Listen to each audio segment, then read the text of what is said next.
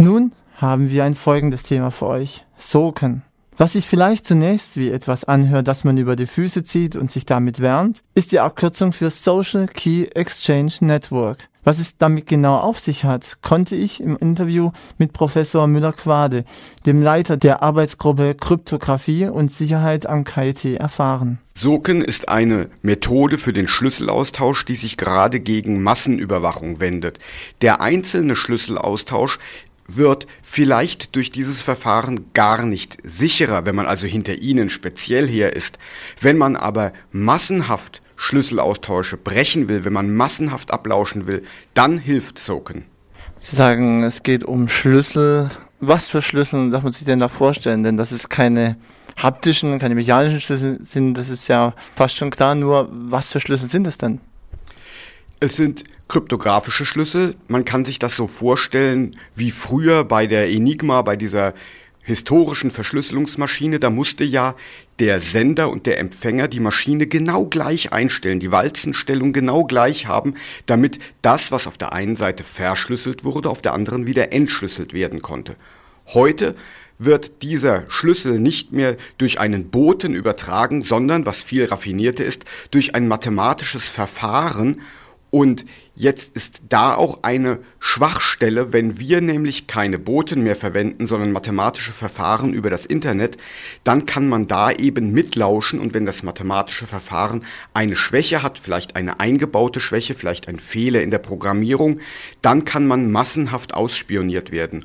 Und unsere Idee war es jetzt, dass wir die Schlüssel nicht über das Internet austauschen, sondern immer, wenn wir uns wie beiläufig, wie zufällig begegnen. Das heißt, Sie haben ein Mobiltelefon bei sich, ich habe ein Mobiltelefon bei mir. Die hätten in der Zwischenzeit schon wahrscheinlich hunderte von Schlüsseln ausgetauscht, die jeder dann in der Tasche mit nach Hause weitertragen würde, wo er wieder Leute trifft, neue Schlüssel austauscht, aber auch Schlüssel, die man vorher ausgetauscht hat, weitergibt, so dass sich diese Schlüssel sozusagen verbreiten, wie in einem Social Network der Begegnungen.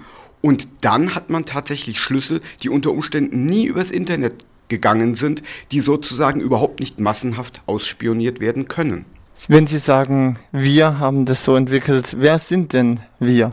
Damals war das ein Herr Förster, ein Herr Achenbach und ich, wir haben das im Rahmen von zwei Diplomarbeiten entwickelt, das heißt die Idee entwickelt und etwas umgesetzt und tatsächlich auch ausprobiert, wie viele Begegnungen stattfinden müssen, damit sich die Schlüssel wirklich gut und breit verteilen, damit das wirklich auch benutzbar ist.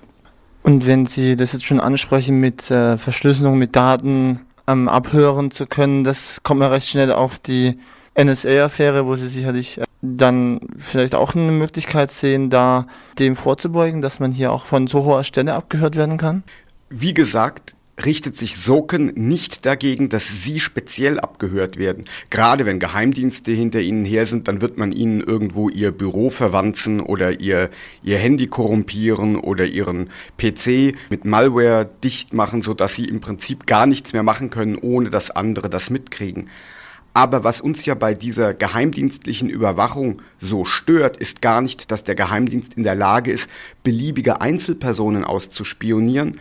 Das muss ja vielleicht auch manchmal der Fall sein sondern dass einfach massenhaft Daten gesammelt werden über völlig unbescholtene Leute. Und wenn man in der Masse Daten sammelt, ist auch klar, dass da die meisten Unbescholten dabei sind, dass man so schleppnetzartig alles zusammenträgt und unsere Freiheit damit untergräbt. Und gegen gerade solche Massenüberwachung richtet sich das System, denn sie müssen, um so einen Schlüsselaustausch zu brechen, um so eine Verschlüsselung dann zu brechen. Sie müssen tatsächlich anfangen, Leute zu verfolgen oder tatsächlich in die Handys hinein zu hacken. Ansonsten haben sie keinen massenhaften Zugriff, denn diese Schlüssel verbreiten sich, wie gesagt, bei persönlichen Begegnungen. So wie wir gerade beieinander sitzen, hätten wir auch schon einen Schlüssel austauschen können. Kann man dann auch das auch vergleichen mit äh, Passwörtern, die allerdings noch viel, viel äh, komplizierter sind? Oder wie darf man sich dieses, sag ich mal, Schlüsselerlebnis vorstellen? Ein kryptografischer Schlüssel ist etwas, was Sie sich zum Glück als Mensch nicht merken müssen, was Sie sich vielleicht auch als Mensch gar nicht merken könnten. Denn der soll natürlich wie zufällig sein, damit er durch einen Angreifer auch nicht ratbar ist. Anders hingegen ein Passwort. Ein Passwort benutzen Sie, um sich zu authentifizieren. Und das sollten Sie natürlich sich merken können. Und da haben wir so ein Dilemma, denn Sie können sich wirklich gute Passwörter nicht merken und könnten dann auf die Idee kommen, das vielleicht aufzuschreiben, wobei man dazu sagen muss, das ist die schlechteste Idee nicht, denn damit haben sie das Passwort immerhin geschützt gegen massenhafte Angriffe aus dem Internet, denn man müsste ihnen erstmal die Brieftasche stehlen, wo dieses gute Passwort drinnen steht. Wie komme ich denn dazu, einen Schlüssel anwenden zu können? Muss ich mir das kaufen? Bekomme ich das irgendwo geliefert? Muss ich es mir runterladen? Zu welchen Konditionen? Leider ist es immer noch ein bisschen lästig, weil man sich selber darum kümmern muss. Sie müssen sich beispielsweise ein OpenPGP-Programm installieren, um Ihre E-Mails zu verschlüsseln. Ein Soken-Programm in Open Source haben wir leider noch nicht im Angebot, das wäre aber auch eine schöne Sache. Andere verschlüsselte Verbindungen passieren ganz von alleine, ohne dass Sie sich darum kümmern müssen. Zum Beispiel, wenn dieses HTTPS in der Adresse einer Webseite vorkommt, wird der Verkehr zwischen Ihnen und der Webseite verschlüsselt, ohne dass Sie sich darum kümmern müssen. In Zukunft hoffe ich, dass immer im Hintergrund viel verschlüsselt wird, ohne dass wir uns ständig darum kümmern müssen.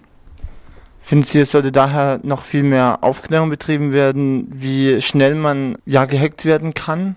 Aufklärung ist da sicherlich gut, aber ich würde mir auch etwas Initiative von der Industrie erhoffen. Ich glaube, dass beispielsweise die Betriebssystemhersteller ganz leicht im Hintergrund verschlüsseln könnten. Solange die das aber nicht wollen, wird sozusagen die Last, sich darum zu kümmern, auf uns abgewälzt und dann sind vielleicht doch viele Leute ja vielleicht ein bisschen zu bequem oder zu unbekümmert oder fühlen die Bedrohung nicht, sodass das eben in der Breite noch nicht gemacht wird. Aber warum sträuben sich denn die Betriebssysteme wie Windows zum Beispiel? Darüber kann ich natürlich nur spekulieren, aber prinzipiell scheint es ja so zu sein, dass alle hinter unseren Daten her sind, um damit Geschäfte zu machen oder um geheimdienstliche Ermittlungen zu führen. Und wenn sehr viele Leute hinter unseren Daten her sind, dann gibt es eben wenige Leute, die an unserem Schutz wirklich interessiert sind.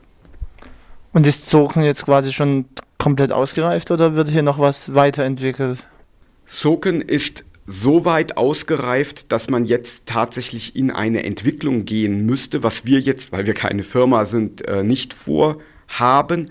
Aber prinzipiell könnte man diese Idee jetzt in, in die Anwendung bringen. Ich denke, der Forschungsbedarf, um die Idee an sich weiterzuentwickeln, ist gar nicht mehr nötig.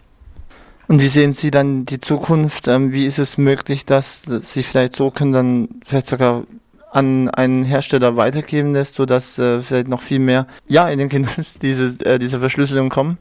Das ist eine schwierige Sache. Wie gesagt, sind viele Leute im Moment noch nicht daran interessiert. Es wäre für die Hersteller von Handybetriebssystemen ein leichtes, so etwas mit zu implementieren. Allerdings würde dieses natürlich auch den Strafverfolgungsbehörden die Ermittlungen erschweren. Das heißt, man würde dann wieder darüber nachdenken, Hintertürchen einzubauen. Und dann sind wir sofort in einer Diskussion, die meines Erachtens gar nicht in der Öffentlichkeit genug geführt wird, denn wir brauchen Hintertürchen für die Strafverfolgungsbehörden, aber wir wollen keine massenhaften Hintertürchen. Man müsste also SOCEN in der Anwendung am Ende so implementieren, dass es Hintertürchen gibt, aber jedes Hintertürchen zu öffnen wirklich Arbeit macht, damit keine Massenüberwachung stattfindet, sondern eben tatsächlich nur gegen die ermittelt wird, die tatsächlich sehr, sehr, sehr, sehr verdächtig sind. Ist es denn möglich äh, oder ist es sehr teuer, solche Dinge einzubauen, wie zum Beispiel, dass man eben nur in ganz bestimmten Fällen diese Hintertürchen eben offen hält? Ich glaube, dass das überhaupt nichts mit einem Preis zu tun hat, sondern ich glaube, dass da der Druck der Öffentlichkeit beispielsweise oder der Druck auf die Politik noch nicht groß genug ist. Im Moment erleben wir eine polarisierte und meines Erachtens gar nicht unbedingt richtige Diskussion, wo auf der einen Seite Netzaktivist und freiheitsliebende Menschen fordern, dass alles immer Ende zu Ende verschlüsselt absolut sicher ist.